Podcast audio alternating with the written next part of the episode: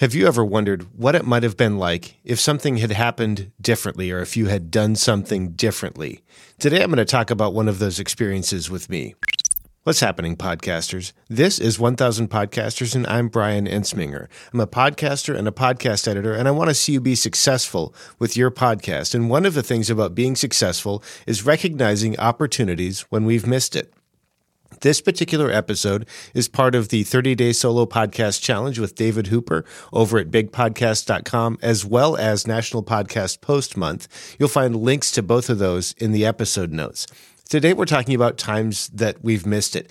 And I'm not sure if you're familiar with this, but there's an idea, an idea that things could have been differently if we had done something differently or if we had taken advantage of something at a different time or if the conditions had been different.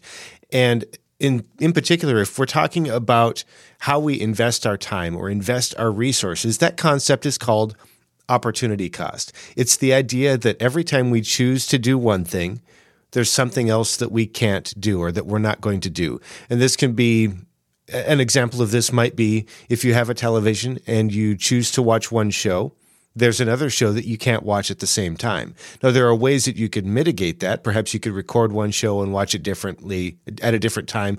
But that notwithstanding, it's the idea that you can't actually do two things at once. And so you have to make a decision about what you're going to want to do. This particular thing, this concept, affects our our lives in various ways. It's the idea that we can't go out to eat at two restaurants at the same time. We can't spend time with family and time away from family at the same time. We can't podcast and also not podcast at the same time. So podcasting is also no exception. And this concept will play into how what kinds of choices we make. As an example, if we choose a particular format for our show, let's say that we choose to do an interview format show. That means that unless we change the format, we have chosen to not do a solo show or we have not we have chosen not to do a co-host only show. Now I'm not saying that you can't change the format, but, but if we've chosen that format, then we've also chosen all of the other things that go with that. We have to book guests, we have to make sure that we have a way to record, we have to work with multiple guests. All of that stuff happens because of that format, and all of the things that go with a different format go away because we're not doing that particular format or choosing a hosting provider. Uh, hosting the media files, the place where you would upload your files if you if you have a podcast because you don't want them just sitting out on your website. If you choose one host that has a certain set of features and there's another host that has another set of features, you don't get the different features. That's just the idea right there. And also the idea that if you choose to have a podcast, it's going to cost you something. What it costs you might be something that you value greatly, and you might want to think very carefully about that decision, especially if it's family. But it could also be something that costs you very little. For example, maybe there's a TV show that you won't be able to watch because you're podcasting. Okay, if that TV show is not a big deal, then it's not going to be that big a deal to you either. The thing is, sometimes these opportunities that we miss are difficult or perhaps even impossible to recapture. A great example would be if it costs you time with your kids and you can't replace that time when they were young, you can't ever get that back. So we have to be careful with that. And that's something that on a personal level, I continue to work through because I'm not, I don't get it right all the time. I'm still working through it as, as, well. I'm I'm just like you. I'm working through this all the time, but that's not the opportunity that I want to tell you about. A few months ago, there was an opportunity that I missed, and I'm going to tell you about that experience. I was working on a course for Hindenburg, the the software that I like to use to record and edit podcasts. It's the software that I use for every single show that I edit, and I I like the software. I'm pretty good at the software, and I've been told that I'm very good at helping people understand the software and get better at it. So I was working on a course. I had hired a course designer. She was a course design coach, and she was helping me to design the flow of the show. We came up with an outline. We came up with some resources that we would need. I didn't have the money to have her do it for me, so she helped me come up with the ideas, and then it was my job to go and execute those.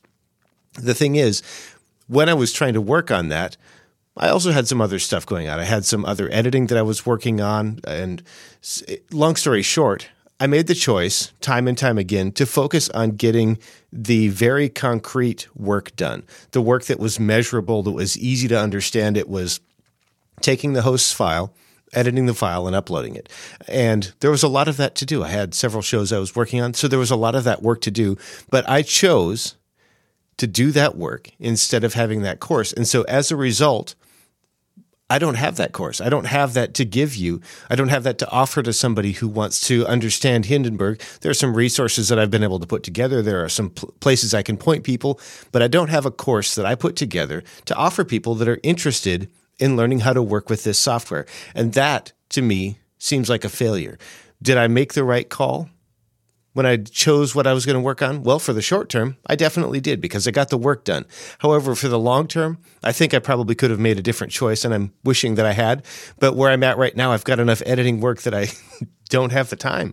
I've gotten past that time in my career, my my work. This is kind of a side hustle for me, but I've gotten past the point where I have the time available to do that, at least for now. So it's something that I want to get done, but for right now, it's off the table until I can reorder some stuff or figure out how to reprioritize something that goes with that. So I missed that opportunity. Those kinds of things can happen if we're not careful. And when it's really critical, is when it involves our relationships, our family and our friends, and perhaps our work. We want to make sure that podcasting doesn't take over our work, right? So especially for those of us who work full time like I do. I work full time and I edit on the side. So I've got to be very careful with how I work with my time. And you're going to have to do that too. As a podcaster, we're going to be responsible for making those decisions. As you listen today, consider whether you're happy with the trade offs that you've made. Are there some trade offs that you've made that you're not so happy with, or perhaps some that you are happy with?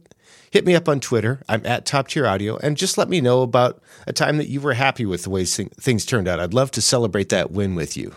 If you'd like to connect with me, you can find me at toptieraudio.com. That's where you're going to find ways to link to my social profile, ways to book an appointment if you want to talk to me about how we might be able to work together or a consultation or perhaps talk to me about editing. You'll also find videos and a way to subscribe to this show. All of that stuff is at toptieraudio.com.